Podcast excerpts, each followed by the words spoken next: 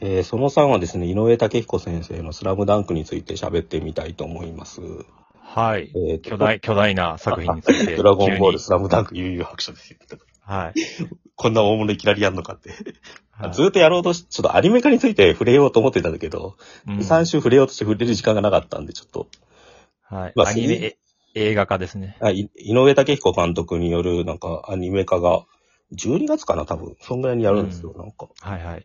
うん、それに合わせて、だから、なんか、いろいろ動いてて、3D アニメを使っ、な 3D の多分動きで、バスケやるから、多分プリブ、プリビスでしたっけそうですね。ああいああいう感じになると、先に多分バスケのキャラ、選手に動いてもらって、それを元に組み立てていくのかな、みたいな。うんそれ。がちょっとずつ進捗状況が出ているから、まあ楽しみっていうのはあるんですけど、まあそれとは別に、スラムダンクについてちゃんと触れとこうかなっていう、はいはいす。げえ今更ながらですけど。はい。成馬さんはどういう感じで当時読んでたんですかあのね、やっぱでも、最初はだから学園漫画みたいのから始まるじゃないですか。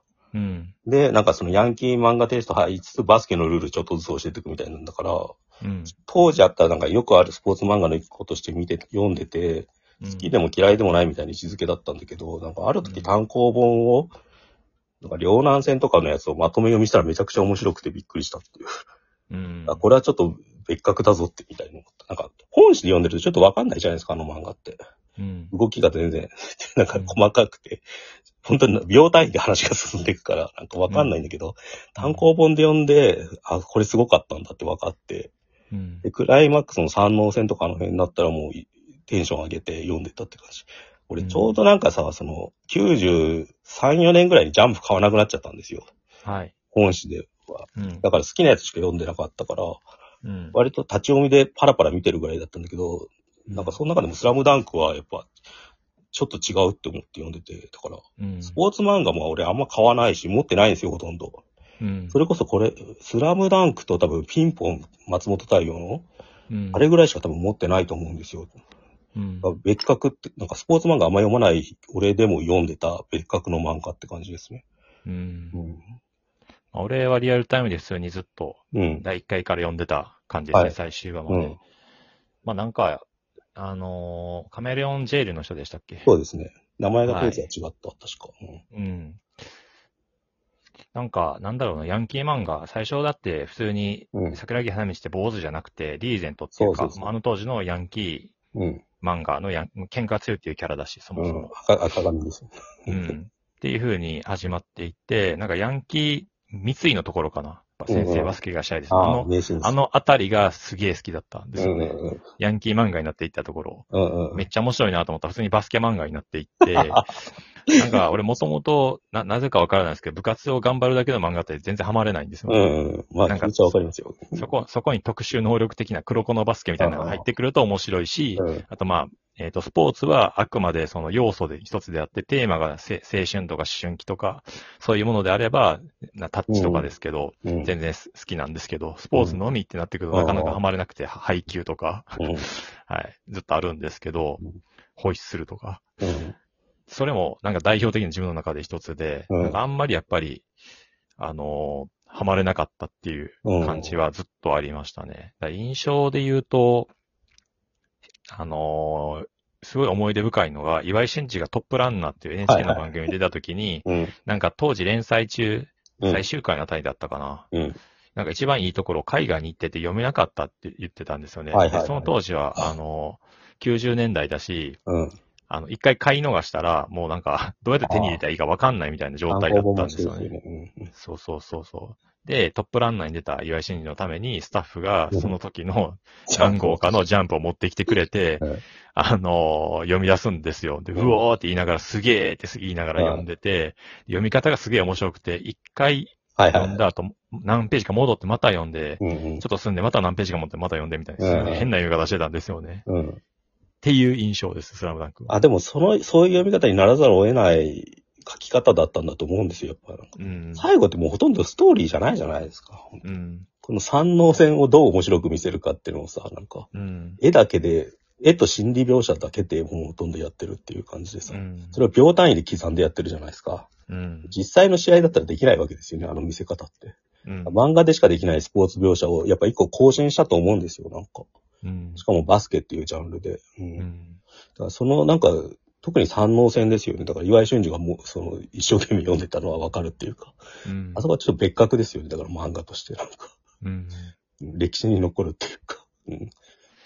まあ、そのバスケット人口を、日本におけるバスケット人口を格段に増やしたうん。作品ではありますよね。スラムダンク基金とかやってるじゃないですか、今だけ。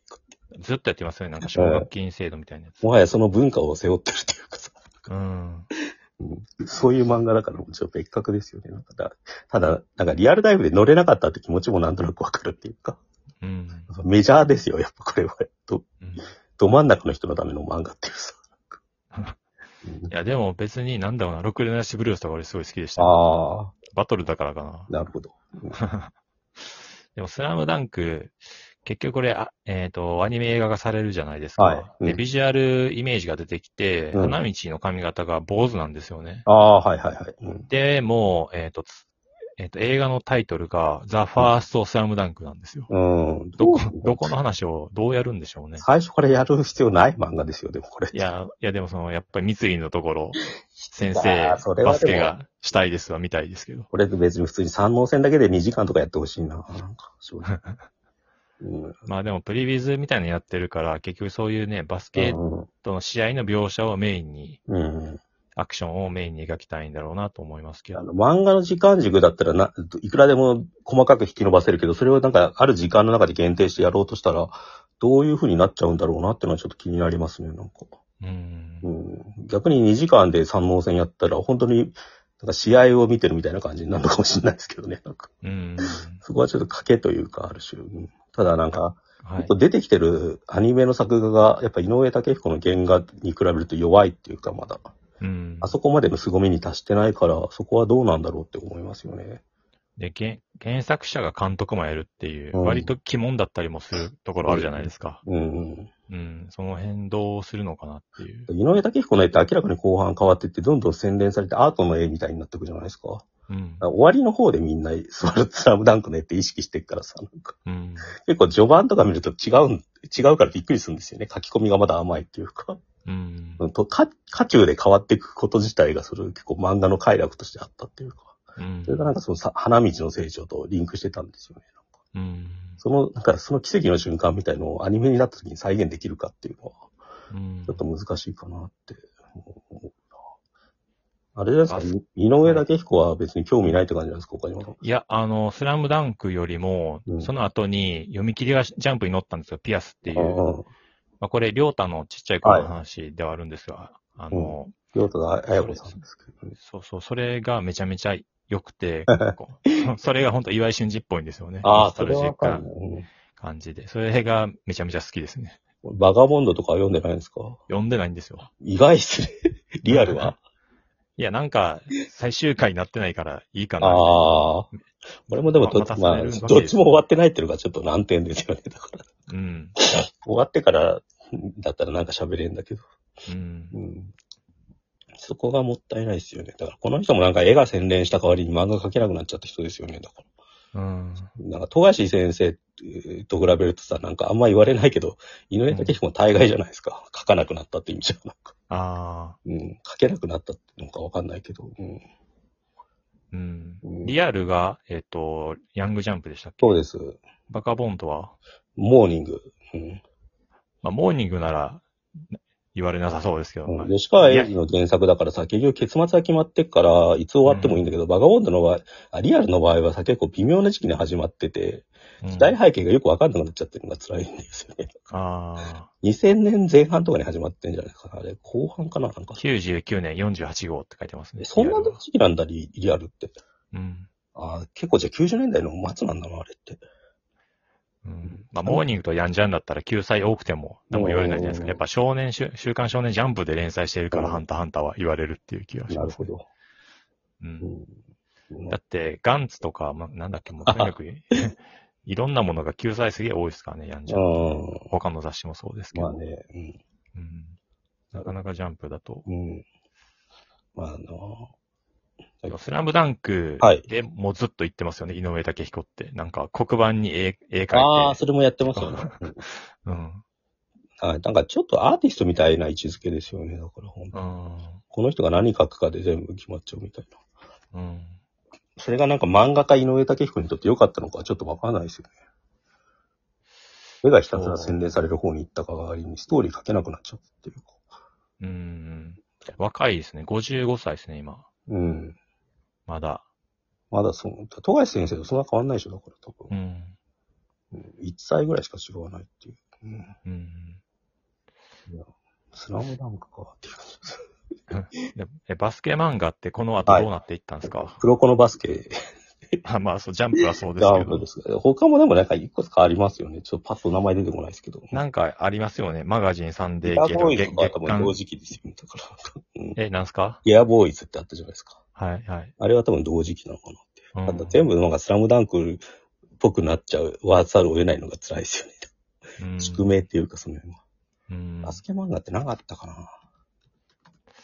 結構超えられてないですよね。あやっぱりずーっと巨大な作品として。あとなんか不良漫画にもやっぱクローズとかすごい影響を受けてるんですよ。高橋宏の。うんあの不良の顔の描き方とか。うん。そっちで影響がすごいいってますよね。うん。うん、ディアーボーイズがあって、あと何があるんだろう、バスケ漫画って。うん、いや、あのーなんだっけ、ジャンプでもありましたよ。フープメンだっけ。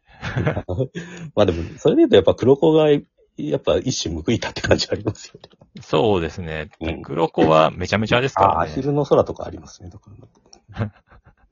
ね、それバスケなのかな。。黒子はコートの端から端にシュート打って入りますすからね。物理法則無視ですから。車田正美とかに戻ってますよね、ある意味。うん好きですけど。なるほどな。まあそんな感じですかね、じゃあ。はい。じゃあまた来週。また来週。